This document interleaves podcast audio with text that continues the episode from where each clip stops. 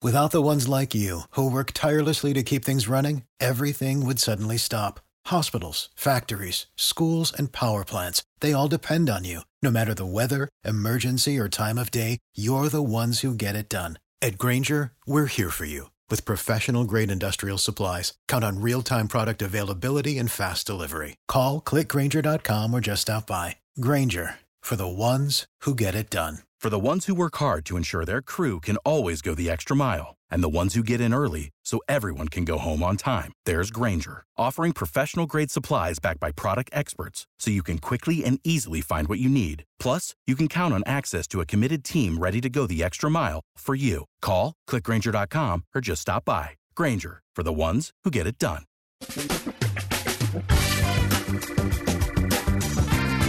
Asculți uh, Antreprenori care inspiră, podcastul în care aducem în fiecare săptămână alături de noi antreprenori din România și din diaspora, sportivi de top, trainer, coach, proprietari de afaceri și tineri antreprenori aflați la început de drum.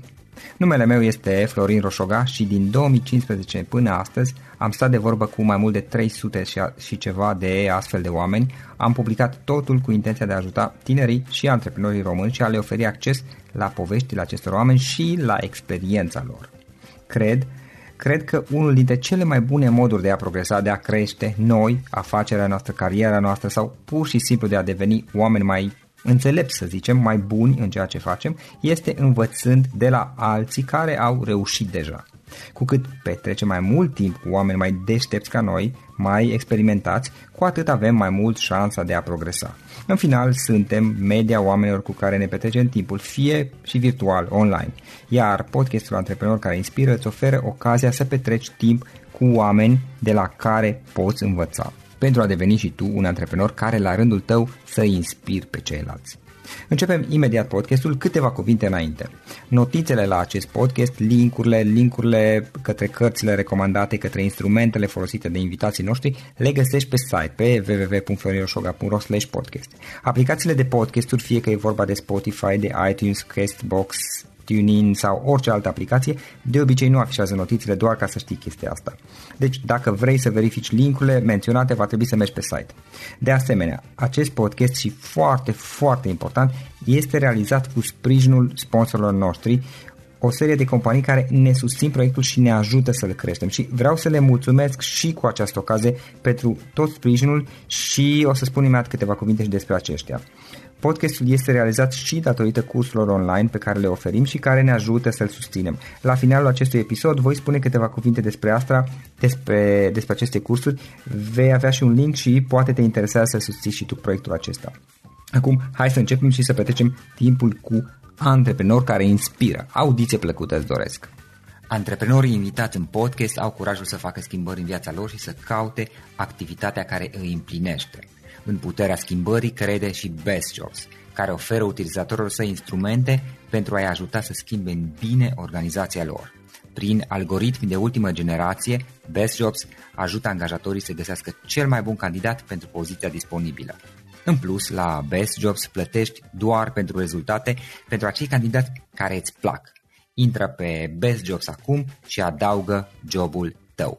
Salut, salut! Florin Oșoga sunt aici și astăzi l-am alături de mine pe Dragoș Roa. Dragoș este antreprenor, este ultramaratonist, este implicat în mai multe proiecte antreprenoriale și eu unul cel puțin l-am cunoscut inițial după blogul lui de pe limba engleză și o să am ocazia să spun câteva cuvinte un pic mai încolo despre blog și să-l întreb despre toate proiectele în care este implicat, dar să începem cu începutul. Bine ai venit, Dragoș! Bine te-am găsit, Florin! Salutări tuturor ascultătorilor tăi și îți mulțumesc foarte mult pentru invitație. Îți mulțumesc că ai acceptat. Dragoș, spune, ce mai faci și cu ce te mai ocupi în perioada aceasta? Fac. Mă rog, nu pot să spun că fac, mai mult sunt. Asta e o, întrebare, uh, un răspuns standard la, pe care îl folosesc atunci când sunt întrebat chestia asta, dar ca Aha. să revin la subiect. În ultimii ani, uh, în ultimii 3-4 ani mă ocup de interacțiunea live cu oamenii.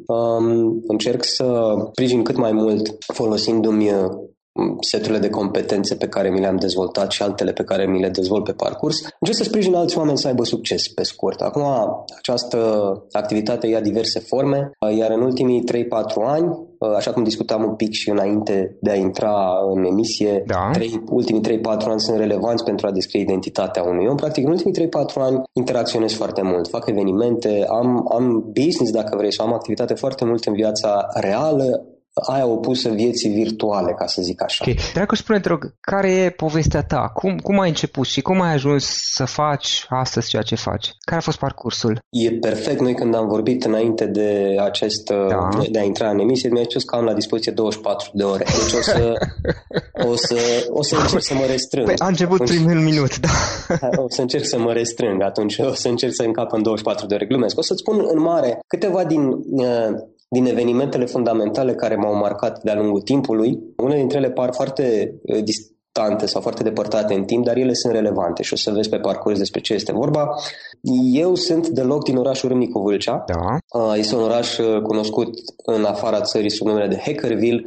Da, este foarte multă confuzie în ceea ce privește acest oraș care, într-adevăr, a fost unul din cele mai avansate orașe din punct de vedere informatic. Ca să uh, îți dau un exemplu, eu între 86 și 89 am făcut liceul acolo, în Râmnicu Vâlcea, și pe vremea aia aveam clasă de informatică, în 86-89, și am făcut liceul de informatică Nicolae Bălcescu din, uh, din Râmnicu Vâlcea. E relevant acest aspect, o să vezi mai încolo de ce. După liceu uh, am dat la facultate, la facultatea de filologie, unde am intrat primul pe lista de incorporabili, uh, așa era pe vremea incorporabil cei care se duceau în armată, uh-huh. și m-am dus în armată. Armata se făcea înainte de facultate și am făcut armata la Timișoara în timpul Revoluției, altă informație care e relevantă, pentru că, iarăși, vom vedea pe parcurs cum se leagă lucrurile. Uh-huh. În timpul Revoluției am avut șansa, să spun așa, să nu ies în oraș și să stau în unitate, în unitatea din Calea Girocului, de unde a început totul, și să păzesc un depozit de muniții.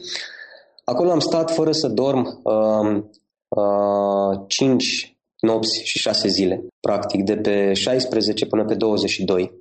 Uh, decembrie nu am dormit deloc. Uh, a fost un eveniment foarte interesant care și-a pus amprenta foarte puternică asupra, să spunem, ceea ce eu înțeleg astăzi prin termenul de anduranță sau rezistență sau a face față presiunilor și așa mai departe. Uh, după asta am făcut facultatea de litere din București, um, pe care am terminat-o în 95 și în paralel am făcut și facultatea de jurnalism și comunicările pe care am părăsit-o cu regret după 2 ani, că n-am, deci practic am făcut jumătate de facultate de, de jurnalism și o facultate întreagă de filologie. Ce e relevant este că în, încă de când eram în facultate am început să lucrez și am lucrat de prin 92 până prin 97-98 la majoritatea posturilor de radio din, din București. Era perioada în care înfloreau radiourile în FM da. și datorită faptului că am o voce radiogenică, așa mi s-a spus, o bună perioadă din viața mea am trăit din vorbitul cu voce tare, o chestie care mă ținea foarte mult în zona de confort, pentru că prea multe lucruri nu trebuia să fac. Trăiam pur și simplu din vorbitul cu voce tare și uh, la un moment dat am simțit că nu mai este relevant ceea ce fac. Am simțit că nu ofer suficientă valoare și Sincer să fiu și tipul de relaționare din media. Sunt convins că în toate mediile, în toate, cum să zic, cercurile de lucru există oameni speciali și oameni ok, însă în unele din ele tipul de relaționare este specific. Iar în media, atunci, acum 20 da. de ani, ca și acum, e puțin cam straniu. Se caută spectaculosul, se caută lipsa de relevanță, uh-huh. se mhm. caută, mă rog, lucruri care încet, încet au început să nu mai placă, dar deloc. Și am zis, eu n-am ce să caut aici. Într-adevăr, vorbesc, trăiesc din vorbitul cu voce tare, sunt niște bani comos care îmi vin, dar vreau să plec, vreau să-mi fac firma mea. Ăsta a fost declicul și în jurul vârstei de 28-29 de ani, Asta era 20, prin da, la 29 de ani am făcut prima firmă. Am înțeles, asta cam, cam când era, cam prin ce an? În 1999. Uh-huh. Mhm. Eu sunt născut în 1970. Par mai tânăr, multă lume îmi spune, dar atunci s-a întâmplat. Deci în 99, la 29 de ani m-am gândit că ar fi cazul să devin antreprenor și am pornit prima mea companie, uh, se numea Row Impex SRL. Mhm. uh, Row Impex SRL a avut uh, un singur, uh, o singură tranzacție și un singur client.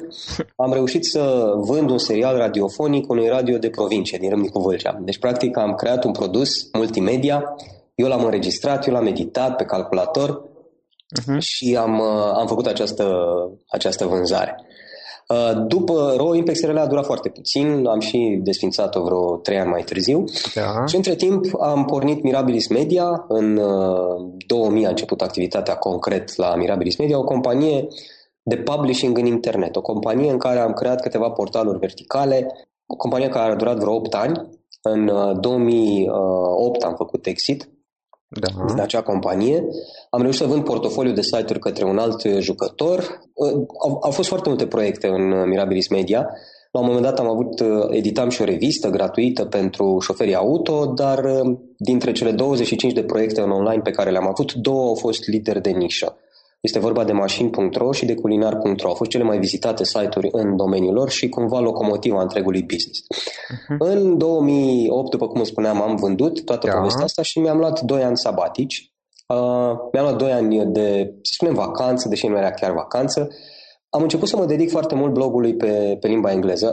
Ăla a fost momentul în care am început deja să activez pe o altă piață. Am zis să am experiența de antreprenor, ceea ce mă preocupă pe mine de fapt este dezvoltarea personală, dezvoltarea mea personală, dezvoltarea altora și cred că pot să aduc valoare în zona asta. Și am început să scriu un blog în limba engleză pe care la început îl scriam oribil. Scriam foarte prost pentru că eu n-am făcut nicio oră de engleză în viața mea. Am învățat engleza traducând documentații pe internet și uitându-mă la filme. Și, Practic, uh, de dai cuiva să-ți corecteze sau cum făceai? nu, scriam cum mă ducea pe mine capul, cât de tare mă ducea pe mine capul. Primele 30-40 de articole au fost foarte proaste, uh, însă continuând să fac chestia asta, am devenit din ce în ce mai bun în limba engleză și în câțiva ani, în vreo 3-4 ani, blogul a început să fie foarte linkat, am avut câteva posturi extrem de virale care încă și acum mai sunt vizitate, primesc câteva sute de, vizi- de vizite pe zi și blogul a început să intre cumva în top 100 bloguri de dezvoltare personală uh, de internet, uh, încă mai este în acele topuri chiar și acum la mai bine de 6-7 ani de la, de la lansare. Practic, uh, începând să scriu acest blog, am și călătorit foarte mult. Din 2008 a început o perioadă ceva mai, să spunem, mai uh, atipică pentru mine. Am devenit ceea ce se numește un nomad digital. Nu am mai avut abordarea de antreprenor care are nevoie neapărat de angajați, de o echipă care vrea să schimbe lumea. Am fost mai mult independent. Am călătorit foarte mult. Am început o companie chiar și în Noua Zeelandă, unde vreau să emigrez. Între timp am decis să nu mai emigrez în Noua Zeelandă. Ai rămas aici. Da, m-am întors în România. O, o vreme am călătorit foarte mult, vreo 2 ani. Și am început să funcționez ca nomad digital. Am început să lucrez din cafenele, uh, lucram foarte mult din Starbucks-uri și în 2012, să zicem cam după, după 2 ani de lucrat ca nomad digital în România, pentru că din, practic din 2010 se poate spune că am început din nou să lucrez prin România. Între 2008 și 2010 mai mult am călătorit sau am fost foarte retras. Deci în 2012 am început un eveniment într-un Starbucks de curiozitate pentru a-mi aduce colegii, partenerii cu care făceam business sau pentru care făceam consultanță în perioada respectivă sau pur și simplu prietenii să-i aduc într-un Starbucks și în paralel, nu numai în serie. Eu oricum mă întâlneam cu ei în fiecare zi, dar nu Da. cu toți în același timp. Și am zis, ia să-i aduc pe toți odată. La primul eveniment au venit vreo 60 de oameni. Te Și referi la după care- Open Connect acum? Exact, Ok. da, se chema Open Connect și după acest eveniment care a fost pe 30 august 2012, dacă nu mă înșel, aproape în fiecare joi am ținut un Open Connect. Nu am lipsit la nicio ediție de Open Connect pe care am anunțat-o. Nu am anulat nicio ediție de Open Connect din cele anunțate. Sunt peste 130 de evenimente pe care le-am organizat. În uh, 2014, la începutul anului, Um, împreună cu doi angel investors, uh, Dragoș, doi investitori de tip angel, să spune, Da. cum pot să spun îngeri investitori, că sună ciudat, am decis să pornim împreună o structură uh, formală deasupra comunității uh, Open Connect. Și structura s-a materializat sub forma unui hub. Au fost mai multe discuții, ce tip de business să facem, facem o comunitate doar online, însă hai să vedem dacă merge așa. Așa am pornit Connect Hub și Connect Hub de anul trecut, din mai, de când l-am deschis, este practic preocuparea mea principală. În ultimele 400 și ceva de zile am stat aproape numai pe aici și m-am ocupat uh, în exclusivitate, sau cum să zic, 80-90% din eforturile Este un spațiu de coworking, dacă, dacă știu eu da, bine, nu? este un hub și el funcționează pe două nivele, pe două Poți să direcții. spui, apropo, scuze că te întrerup, Te rog. Dragoș, poți să spui două cuvinte despre spațiile de coworking? Eu lucrez de ani buni în Cluj, sunt două spații de coworking. Mi se pare un concept foarte interesant, pe mine chiar m-a prins câteva cuvinte. Ce înseamnă spațiul de coworking? Chiar, chiar aș vrea să, promovăm, să, să spunem mai multe și despre ideea asta de coworking, poate deschidem apetitul și unor, ascult, unora dintre ascultători. Coworking este un spațiu în care lucrezi, în general, atunci când lucrezi online, când nu ai nevoie, eu Da. știu, un chirurg n-ar putea să lucreze într-un coworking, de exemplu, știi? Vorbim de, în general de oameni care prestează în zona serviciilor sau a comunicării sau a producerii de conținut sau a marketingului online. Este un spațiu în care um, te duci și lucrezi la un birou care nu e întotdeauna al tău uh, și la care poți asista la niște evenimente. Deci, faptic, e, e ca un fel de cafenea ceva mai serioasă, în care uh, se întâmplă două lucruri. Oameni cu preocupări complementare sau identice se întâlnesc și lucrează, împărtășesc același spațiu, de asta se și numește coworking, da. și asistă sau generează evenimente. Uh, Connect Hub are două direcții clare, așa sunt împărțite și activitățile în, da. în uh, CRM-ul nostru.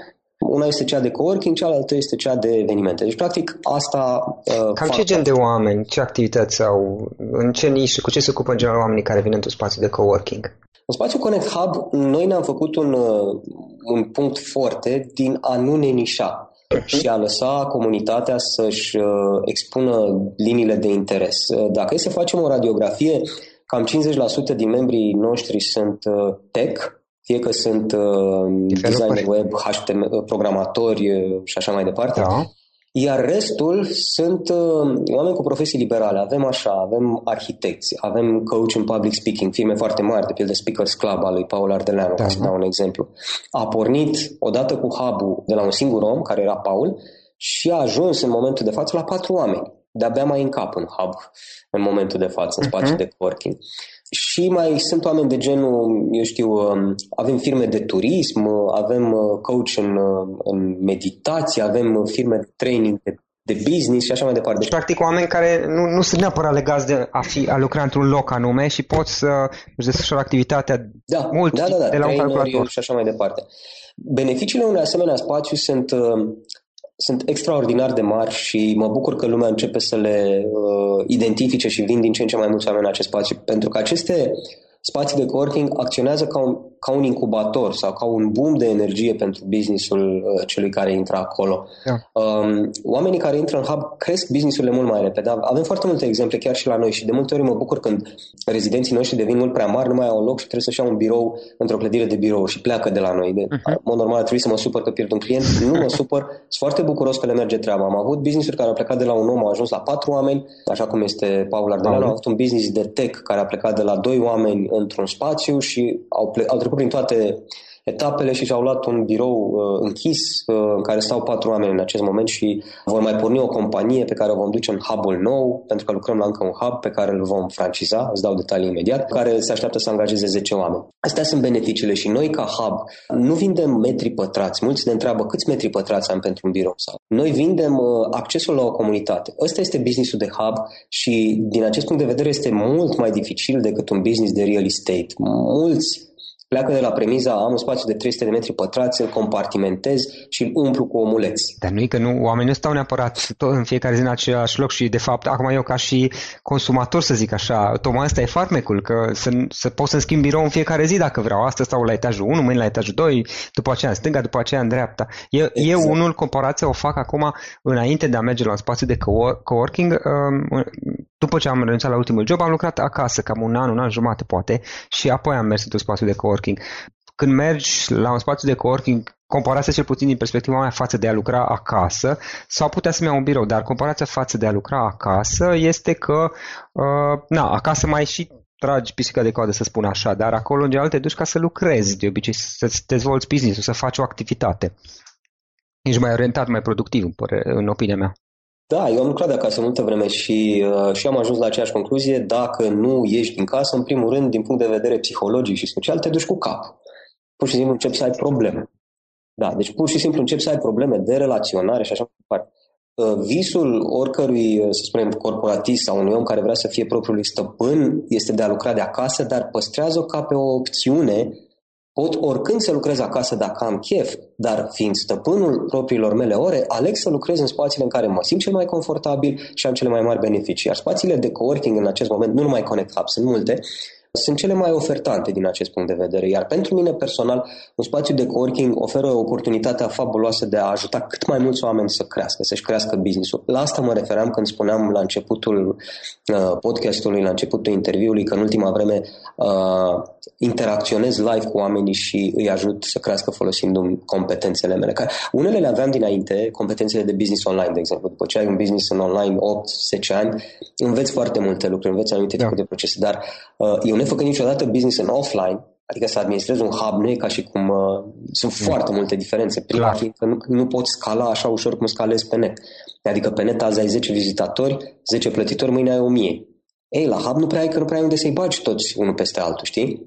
Da. Deci uh, scalabilitatea la hub se discută în alți termeni. Și a trebuit să-mi dezvolt foarte mult uh, unele skill-uri de um, management, de marketing, de strategie. Practic a trebuit să învăț din mers și uh, așa, au fost momente și nu mi-e uh, jenă să o spun, nici nu mi-e rușine să o spun, au fost momente când m-am trezit din pumni ca boxerii. Au fost momente în care, știi, ne plecau clienții, nu aveam bani. Da, apropo de asta, uite, asta e și o întrebare care oricum aveam de gând să o pun, dar mi-ai servit așa pe tavă, să spun. Uh, dintre momentele antreprenoriale, care a fost, nu știu, cel mai dificil? Poți să-mi dai un exemplu? Pentru că uh, acum podcastul eu l-am gândit ca și un proiect, să spun așa, în primul rând și eu admit public, poate prima oară sau nu mai știu dacă ați spus-o, în primul ca să învăț eu sunt sincer, pentru că pe partea antreprenorială anul acesta am trecut și în special anul acesta am trecut printr-o fază de schimbare și de dezvoltare și aveam nevoie să discut cu cât mai mulți antreprenori în diverse faze și vreau să învăț. Dar uh, una dintre întrebările pe care le-am primit eu de-a lungul timpului de la ascultători era care momente dificile ai trecut antreprenorial vorbit și cum ai trecut prin ele? Să luăm cel mai provocator moment antreprenorial pentru tine, spre exemplu. În timp ce puneai întrebarea, îmi, îmi rulam în cap câteva din evenimente. uh, sunt două la da. nivele diferite, ambele foarte dificile. Unul la nivel uh, aparent, să spunem, și care poate fi folosit ca greșeală de manual, din care mulți oameni să învețe cum să-și mențină Uh, să spun așa, traiectorie ascendentă și cum să nu facă greșeli, iar al doilea fiind legat de niște lucruri mai profunde, cum ar fi motivația, modul în care funcționează de fapt realitatea, de unde ne vin beneficiile și așa mai departe. Am să încep cu primul. Te ascult. În undeva între 2005 și 2006, Mașin.ro, portalul nostru auto, o ducea foarte bine. Eram cam pe uh, locul 2 în, uh, în trafic după Autovit, dar eram practic pe locul 1 la portaluri pentru că Autovit era un site de vânzări second hand. Deci practic o duceam foarte bine. Aveam în spate vreo 20-30 de site-uri cu redacții mult mai numeroase și da, cumva făceam ceva bine dacă aveam și clienții și serviciile și așa mai departe. Ei, și am vrut să ne, să ne dezvoltăm. Banii pe care îi aveam, pe care îi făceam din mașină, ne-am gândit în ce investim. Hai să, ne, hai să ne extindem în print. Hai să facem o revistă. Am luat uh, modelul revistei gratuite șapte seri, dacă da, mai ții minte. Da, o revistă nu mai este cu... acum? Mai sunt ceva aparent, uh, ceva asemănător, dar da. multe s-au, s-au uh, mutat în online. Din, uh-huh. Și ați luat modelul lor. Da. Ei, era o revistă în care găseai informații despre cluburi, baruri, ea era distribuită în cluburi și în baruri și așa mai departe. Era un model de business pe care noi îl înțelegeam, credeam noi. Ei, vreau să zic că am scos vreo 5-6 numere din această revistă timp de 3 luni. Am învățat o grămadă de chestii, am mers în tipografii, am, uh, și am, am investit vreo 20.000 de dolari la vremea respectivă. Ceea ce era o sumă măricică, ca să spun așa. Da. Așa cum e o sumă măricică. Da. Uh, ca să ne dăm seama, după acea poveste, că ne-am, ne-am afundat mult prea mult și că riscăm niște chestii foarte neplăcute. Uh, a trebuit să fac o scalare în jos a business-ului, mi-am asumat pierderea de 20.000 de, de dolari și am rămas pe business pe care îl știam și mi-am consolidat poziția pe online. Deci ăsta a fost un moment foarte dificil, în momentul în care am, a trebuit să renunțăm la un proiect ăsta abracadabrant și ce spuneam mai devreme că înveți din chestia asta, înveți să te menții pe ceea ce știi să faci și să devii din ce în ce mai bun în zona respectivă. Du-te în alte domenii abia când ești 100% convins că știi ce faci. Nu cheltui banii dintr-un domeniu finanțându-ți învățăturile în celălalt domeniu, că nu funcționează așa. Mai devreme sau mai târziu riști să le pierzi pe amândouă. Deci uh, asta, asta a fost prima lecție. Asta a fost un moment dificil, dar ne-am revenit și ne-am revenit atât de bine încât în 2008, după cum spuneam, am reușit să facem și vânzare. Bun, al doilea moment sună destul de ciudat și va fi greu de înțeles. Al doilea moment a fost chiar momentul vânzării firmei. În momentul în care am vândut firma, am, uh, mă rog, îmi doream să-mi iau o vacanță, îmi doream să văd și eu cum e să călătorești. Timp de 8 ani fusesem legat de birou, nu prea mă bucurasem de roadele muncii mele și am zis, băi, vreau să văd și eu cum este. Motivația asta era ok, numai că am făcut-o mult prea radical. În momentul în care am vândut firma, am tăiat și toate contactele cu ce lăsasem în urmă cu clienții site-urilor, cu vizitatorii site-urilor. Am avut grijă de angajați, adică le-am găsit da. tuturor servicii sau i-am păstrat uh, încă șase luni în noile structuri ale cumpărătorului, minim, dar uh, cumva am, am făcut-o foarte radical. Ei, și în momentul ăla s-a întâmplat ceva. Pe lângă faptul că dintr-o dată aveam relativ mulți bani, nu, nu era o avere, să nu crezi că a fost ceva fabulos, dar da. era ceva confortabil, da. dar dintr-o dată nu mai produceam valoare. Chestia asta am învățat-o foarte târziu, la vreo 4-5 ani. Uh, vânzarea firmei a coincis cu începutul crizei uh, uh, imobiliare. Deci eu practic am vândut firma în chiar înainte să înceapă criza imobiliară și m-am trezit că ar fi foarte bine dacă aș investi o parte din bani în afaceri imobiliare. Chestie care mi-a făcut să, să-i uh, pierd uh, foarte repede, după cum îți dai seama. Știi? Hey, și după ce, după ce am, uh, pe la vreo 3-4 ani, așa, prin 2010, mi-a venit 2010-2011, mi-a venit mi-a mintea la cap și am zis, băi, e ok să vinzi anumite site-uri, e ok să faci o tranzacție comercială, dar momentul în care încetezi să furnizezi valoare pentru cineva este momentul în care tu pierzi bani, nu mai produci bani.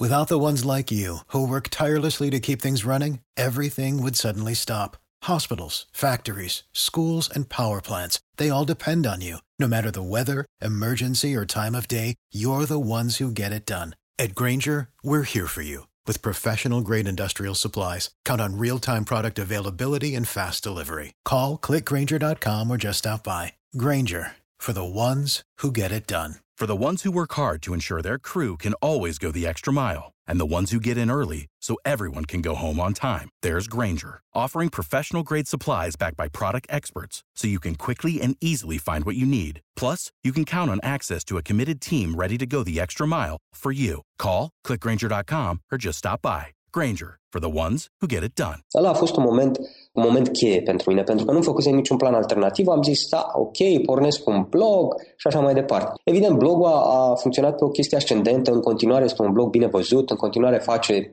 ceva bani, nu foarte mulți, dar face. Însă în momentul în care am mental, în momentul în care psihologic m-am scos din zona aia, eu nu mai sunt de folos altor oameni, vreau să mă dinesc, chestia aia a, a generat uh, o situație de blocaj. Situație din care am ieșit încetișor în ultimii 1-2 ani, ca să zic așa.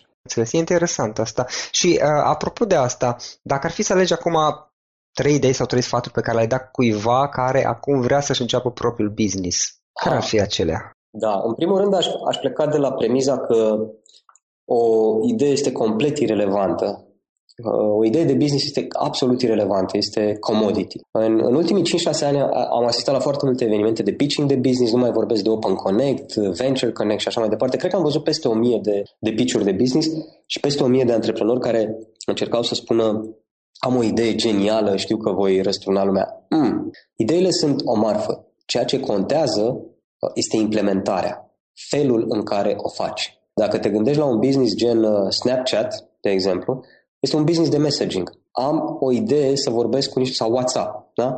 Am ideea să fac un, un messenger pe telefon. Ce idee asta? Cred că au avut-o milioane de oameni. Însă implementarea făcută a contat și a adus lui WhatsApp o investiție de vreo 17 miliarde de dolari, dacă nu mă înșel.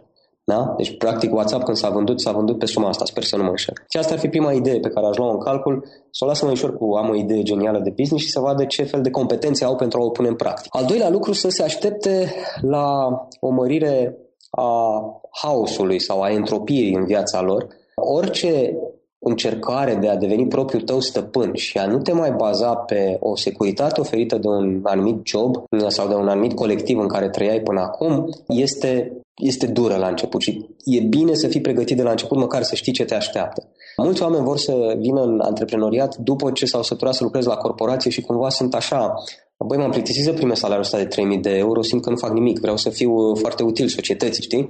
Și se apucă și fac un business și când văd că pe 15 nu mai vine 1500 de euro în cont, se crizează foarte tare. Păi, normal că nu mai vin, că nu-i faci tu. Tu ți-i dai. Deci, această această entropie sau, cum să zic, bine câteodată în loc de 1500 s-ar putea să-ți iei 4-5 mii pe 15 da, dacă nu, nu mai ai garanție, da, nu mai ai siguranța. Da.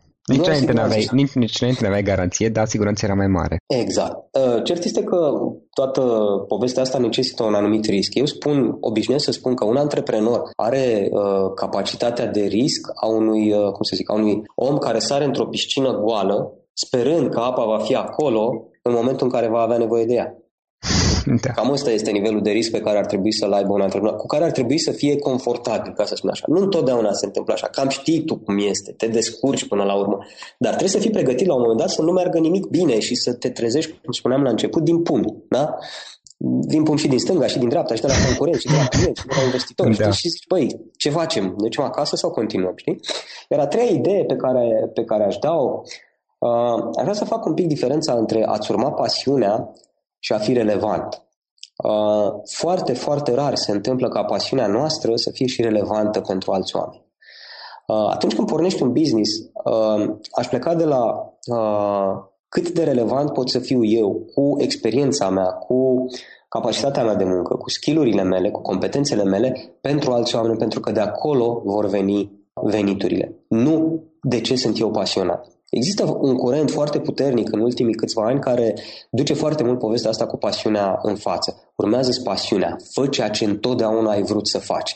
Dacă pasiunea ta sunt goblenurile și pe piață există o cerere infimă de goblenuri, s-ar putea ca entuziasmul tău să se răcească foarte, foarte repede după primele câteva sute de goblenuri pe care le-ai făcut și nu le-ai vândut nimănui. Da, da? depinde cum implementezi până la urmă. Exact, deci este foarte, foarte, foarte important să vezi cât de util este ce faci tu. Cumva să pleci în minte cu necesitățile celorlalți nu cu da, ale tale. Sau, sau să vezi eventual goblenurile acelea dacă pot fi cumva poziționate să da, deci folosească cuiva. Să, exact asta vreau să zic, să folosească cuiva, nu numai ție. Pentru că dacă pasiunea ta este să faci goblenuri, păstrează-o ca un hobby. Fă un business care îți aduce uh, suficiente venituri astfel încât șase luni pe an să stai undeva la tropice și să faci goblenuri. Pentru da, da, corect. Poți să faci chestia asta. Deci aș face această uh, abordare, aș face aceast, acest exercițiu delicat da? Între a vedea ce este pasiunea mea, ce mă motivează să fac foarte mult și cât de multă nevoie este de ceea ce fac. Nu zic nici să nu cermesc pasiune, e foarte bine să faci lucruri care îți plac, este fabulos, este, te aduce în conexiune cu tine, îți oferă un flow în muncă, îți, îți oferă senzația de a fi împlinit și toate lucrurile astea sunt importante. A afirma pasiunea este vital, dar în același timp vital este să dai și servicii de calitate al să fii relevant pentru alți oameni. Banii nu vin niciodată din cer. Asta e una din lecțiile fundamentale în antreprenoriat. Banii vin de la alți oameni, întotdeauna. Da? Banii se află în buzunarul altui om și tu trebuie să faci în așa fel ca el să bage mâna în buzunar, să scoată banii și să ți dea ție și să primească și ceva relevant, astfel încât să ți dea din nou și din nou și din nou. Și de, obi- de obicei este o acțiune relativ dureroasă. Majoritatea oamenilor când scot bani din portofel percep într-un anumit fel dureros. Îi doare să scoată banii ei. Este să iasă lui ceva. Dacă da, înțeleg eu bine. Că dacă nu iese lui nimic din faptul că îți dă bani, I don't see the point. Evident, să simtă că banii lui au o valoare de multe ori mai mare. Deci de multe ori oamenii caută valori mai mari decât banii pe care îi dau. Da? Deci caută bargain-uri, caută discounturi, zic, băi, e un curs aici foarte mișto, uite, nu știam cum să fac goblenuri. Este un curs de goblenuri. Sunt foarte dispus să dau 300 de lei pe acest curs, pentru că el de fapt face 700 de lei, că te învață să faci goblenuri cu Bob de Orez, care e o tehnică e numai în Asia mică știută, știi? Și atunci uh, zici, da, uite, așa repede crezi banii. Ei, banii aia, banii pe care tu îi vrei, întotdeauna sunt ai altcuiva. Vezi cât de relevant ești pentru alți oameni. Și asta, asta are niște implicații foarte profunde la toate nivelurile. Trebuie, prima implicație este, băi, ieși în față și fă-te văzut, fii vizibil. Nu să te caute nimeni în vizuină să-ți dea bani. Da? Nu să te caute nimeni. Băi, am auzit că e unul care face goblenuri pe aici. L-ați auzit? L-ați văzut? Îl căutăm și noi să-i dăm niște bani. Nu. Ieși în față, arată-te, fii transparent, fii onest. Există o, o, o, conex, o cum să zic, o, o întreagă avalanșă de consecințe uh, generate de dorința de a fi într-adevăr relevant și de a ajuta pe ceilalți în ceea ce au ei nevoie. Dragoș, spune te rog, o altă întrebare care mă interesa. Care sunt oameni care te-au inspirat sau poate ți-au fost mentori de-a lungul timpului? Există mai mulți oameni care, care m-au inspirat, sincer să fiu, și de fiecare dată mă, mă inspiră mulți oameni. Există, câteodată primesc inspirație într-un, uh, într-o întâmplare de moment pe care o văd în metrou, când cineva ajută pe altcineva și omul ăla din metrou devine pentru câteva secunde mentorul meu. Este inspirație pe care o am, eu știu, um, din personaje literare sau oameni care nu mai sunt încă. Sau. Unul din cei mai uh, importanți autori ai tuturor timpurilor pentru mine este Ernest Hemingway. Da. Mi-a plăcut foarte mult la Hemingway și probabil de acolo iarăși am dorința asta de anduranță și de a face lucruri multe și spectaculoase. Mie mi-a plăcut foarte mult Hemingway. Poate că nu are nicio legătură cu antreprenoriatul și cu siguranță nu are, însă ca destin, ca mod de a consuma realitatea, ca mod de asumare a ceea ce știi să faci și ceea ce vrei să faci, Hemingway mi s-a părut uh, întotdeauna foarte, foarte relevant, așa ca, ca preferințe personale. Poate e o chestie pe care puțină lume știe despre mine.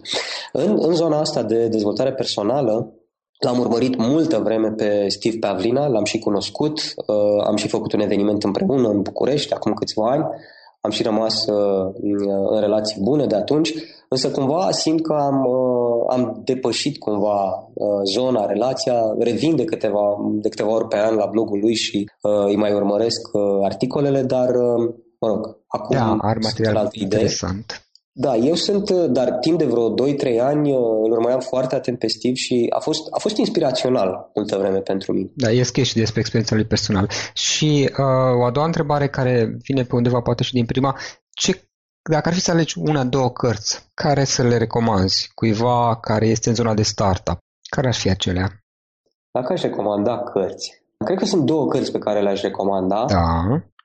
Una se numește Diamond Cutter. Da. Uh, este scrisă de Geisha Michael Roach. Șlefuitorul de diamante în română. Exact, s-a tradus în România ca șlefuitorul de diamante. Din nou, personal nu mai rezonez foarte mult cu acea filozofie pentru că uh, Diamond Cutter a acționat ca un uh, ca un catalizator pentru mine care m-a dus să studiez lucruri mai în profunzime legate de doctrina budistă, să spunem, și de practica budistă și uh, la un anumit nivel uh, învățămintele de acolo pentru practica budistă sunt puțin cam prea simpliste, dar pentru cineva care nu e interesat de o practică atât de avansată în budism, ce scrie în, uh, în șlefuitorul de diamante, mai ales pentru un antreprenor care trebuie să schimbe complet uh, uh, punctul de vedere, este foarte relevant. Uh, iar a doua recomandare pe care aș face unui antreprenor este o carte care niciodată nu îmbătrânește, se numește The Art of War de Lao Tzu. Este arta ah, Lao Tzu. Da. da, este arta războiului de Lao Tzu. Este o carte foarte interesantă. Este fascinant să citești uh, modul în care se întâmplă de fapt lucrurile și modul în care Lao Tzu spune foarte clar uh, în momentul în care nu reușești să uh, câștigi o bătălie fără să lupți, atunci ai câștigat cu, cu adevărat. Da, e interesant. Am citit-o de câteva ori de-a lungul timpului și se schimbă perspectiva, cel puțin de pentru mine. dată, nu? E o carte înaltă, așa, o, așa numesc eu cărțile astea care revin de-a lungul vieților noastre și de fiecare dată când le vedem sunt altfel, de cele cumva se revelează pe măsură ce noi creștem. Plus că mi se pare destul de, sincer să fiu, cartea lui Lao Tzu mi se pare uh, actuală chiar și astăzi și cartea are, nu știu, vreo 2-3 mii de ani, nu știu cât e de veche. Da, da, este extrem de, extrem de relevantă pentru astăzi. Dragoș, mai departe, ce planuri ai? Cum, cum te vezi peste 10 ani, să spunem? Ha, sunt două planuri aici. Este planul, uh, planul să spunem, al acțiunilor pe care eu le fac pentru a fi util celorlalți, să-l numim business, da. în care văd, nu știu dacă în 10 ani uh, se va întinde foarte mult, dar în orice caz, în următorii 2-3 ani uh, voi încerca să replic Connect Hub la nivel de franciză. Avem deja în lucru prima Super. locație pe care o deschidem un sistem de franciză în București și ne pregătim pentru încă câteva orașe din țară. Deci, practic, obiectivul este să păstrez procesele și pe care le-am identificat în Connect Hub și să le replic către alți, către alți oameni. Asta este obiectivul meu de business. Obiectivul meu personal în zona de alergat Uh... Ah, da, apropo, Sia spune că, eu am zis la început că ești ultramaratonist, dar n-am apucat să povestim. Care sunt, la ce ai participat și care este experiența ta pe partea asta de alergat? Ah, păi am început să alerg cam prin 2012, tot da. cam când am început Open Connect, tot atunci am început să alerg, atunci am alergat, da, atunci am alergat primul maraton, 42 de kilometri și lucrurile au evoluat destul de mult. În 2014 am alergat primul ultramaraton de 60 de kilometri, iar Anul ăsta am făcut câteva curse foarte relevante, una de 60, una de 70, una de 100, ca parte de antrenament pentru o cursă și mai mare. Deci toate cursele astea au fost antrenament pe o cursă care, pentru o cursă care a fost în primăvară, uh, care se numește Ultra Balaton, o cursă de 222 de kilometri în jurul lacului Balaton din Ungaria, pe care sunt foarte mândru că am terminat-o, deși Bravo. a fost... Uh, Doar alergat sau ați avut, a fost pe uh, triatlon deci, sau numai ultramaraton? Alergare, doar alergare. alergare. Am terminat în 31 de ore jumate, iar... Uh, și, și acum mai departe, ce planuri ai? A, vreau să refac uh, Balatonul în primăvară, da. vreau să obțin un timp ceva mai bun, vreau să particip la Spartatlon. Spartatlonul este o cursă în Grecia antică, în Grecia, urmând anumite uh, informații din Grecia antică. Uh, este o cursă între Sparta și Atena de 245 de kilometri, la care se intră foarte greu, adică foarte greu ajungi să alergi în cursa aia și în ciuda faptului că este foarte dură, e o cursă care cere un ritm, impune un ritm foarte rapid pentru o cursă de anduranță. Uh, terenul e valorit, este cald, deci uh, foarte dificil, exact așa cum trebuie. Și intenționez ca anul viitor să fac măcar un 24-48 de ore, adică o cursă non-stop de 24 de ore sau de 48 de ore, obiectivul fiind ca anul viitor să trec de limita de 300 de kilometri alergați într-o cursă. Dacă cineva vrea să afle mai multe despre tine, despre activitatea ta sau poate vrea să te contacteze, să-ți trimită o întrebare, cum, te, cum o poate face online? Online o poate face pe dragoșro.com, da. acolo găsiți foarte multe detalii despre practic toate detaliile despre cum mă puteți contacta prin e-mail, pe profilul meu de Facebook sau Dacă vreți să lucrăm împreună, există o pagină care se numește Work With Me, iar uh, dacă vreți să mă contactați în uh, lumea reală, sunt în general în timpul săptămânii în uh, Connect Hub, pe Bulevardul Dacia 99 în București, la etajul 4. Acolo este locația Connect Hub. Și cum am putea acum să lăsăm ascultători să plece cu o singură idee care să sintetizeze întreaga noastră discuție? Care ar fi aceea? Interesant. Da. Mi-e greu să o pun în cuvinte, dar e cumva o, o legătură între felul în care, sau modul în care termin un ultramaraton și modul în care reușești să faci un, un business. Practic, uh, particip la maratoane și la ultramaratoane nu, nu de dragul competiției, nu vreau să întrec pe cineva, ci datorită pretextului pe care mi-l oferă acea alergare de a-mi, depăși, de a-mi identifica și a-mi depăși uh, limitele. Practic, este în, competiție în cu tine, concurezi da, cu tine în asta este toată, Da, în asta este toată bucuria și în business la fel. Îți depășești limitele încercând să fii util celorlalți oameni, pentru că banii sunt la ei, banii nu vin din ce. Dragoș, îți mulțumesc foarte mult pentru timpul pe care l-ai acordat și pentru că ne-ai spus povestea ta. Mulțumesc foarte mult și eu, Florin, pentru invitație și salutări încă o dată ascultătorilor tăi. Acesta a fost episodul de astăzi. Știi, am observat un lucru. Oricâte informații bune am învăța, ideile per se sunt valoroase, dar numai dacă le și aplicăm. Și vreau să faci un mic exercițiu acum la finalul podcastului de azi. Despre ce este vorba? Gândește-te la discuția aceasta și găsește o idee, o informație, un lucru pe care l-ai auzit mai devreme și, foarte, foarte important, pe care îl poți folosi acum în viața ta. Poate vei avea mai multe idei, păstrează-le și vreau să alegi una singură pe care să o și aplici, de preferat de astăzi sau cât mai curând. Te las să te gândești nu închide, sunt aici. Care este o singură idee cu care rămâi din acest podcast? Revin în câteva secunde.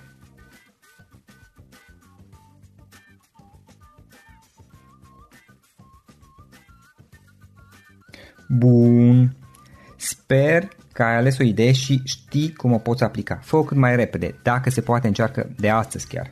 În final îți mulțumesc pentru că ne-ai fost alături și ne auzim săptămâna viitoare la un nou episod. Până atunci, ține minte să aplici acea idee, acea informație la care te-ai gândit mai devreme și să o spui prietenilor, colegilor, partenerilor tăi. Pe lângă a aplica, pe lângă aplicare, faptul că înveți pe alții te va ajuta să asimilezi. Nu ține doar pentru tine ce ai învățat, spune-le și celorlalți, inspiră-i. În felul ăsta vei asimila și tu mult mai bine lucrurile învățate. Dacă ți-a plăcut acest episod, ține minte să-l recomanzi pe social media, pe Facebook sau pe LinkedIn pentru ca și ceilalți să beneficieze. Găsești acest episod cu toate linkurile menționate cu notițele lui și celelalte episoade publicate până acum pe www.florirosoga.ro podcast. Vreau să mulțumesc și sponsorilor noștri care ne ajută în fiecare săptămână, ne ajută să creștem podcastul Antreprenor care inspiră. Dacă reprezinți o companie și ești interesat să colaborăm pentru promovări sau colaborări, aștept mesaje la florin.ro În final, iată cele mai importante linkuri.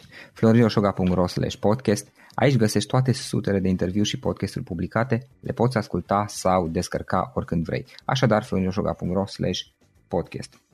Un alt link important este florinrosoga.ro curs. Aici găsești toate cursurile mele. În ultimii ani, pe măsură ce am stat de vorbă cu sute de antreprenori, am publicat mai multe cursuri online cu lecțiile învățate de la ei sau din experiența mea. Te așteaptă aici zeci de cursuri și ghiduri utile care te ajută să începi o afacere online, să-ți administrezi mai bine timpul, să dezvolți abilități personale și un mindset precum au invitații podcastului meu. Toate cursurile sunt online, disponibile de oriunde din lume, la orice oră pe dispozitivul tău, fie că e vorba de telefon, tabletă sau computer. Și când faci comanda, nu uita să folosești codul de reducere pe care l-am anunțat în podcast. Află mai multe pe florinosoga.ro slash curs. Și o ultimă recomandare, florinroșoga.ro slash cărți.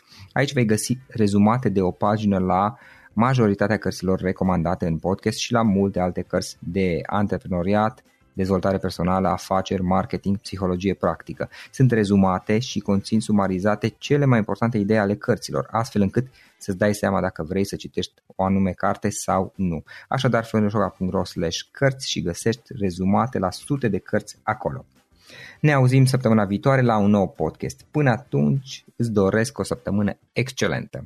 Pam, pam! If you only have a 401k, you're not getting the most for retirement. Wait, what? Add a Robinhood IRA on top, then they'll boost it by 3%. You can do that? and if you transfer in any retirement account, you get 3% on top of that. Is there a limit to the match? No limit. Robinhood Gold gets you the biggest contribution match of any IRA on the market. Sign up for Robinhood Gold at Robinhood.com slash boost by April 30th. Subscription fees apply. Investing involves risk. 3% match requires gold for one year from first match. Must keep IRA for five years. Match on transfers subject to additional terms and conditions. Robinhood Financial Member SIPC. Without the ones like you, who work tirelessly to keep things running, everything would suddenly stop. Hospitals, factories, schools, and power plants, they all depend on you. No matter the weather, emergency, or time of day, you're the ones who get it done. At Granger, we're here for you with professional grade industrial supplies. Count on real time product availability and fast delivery. Call clickgranger.com or just stop by. Granger for the ones who get it done.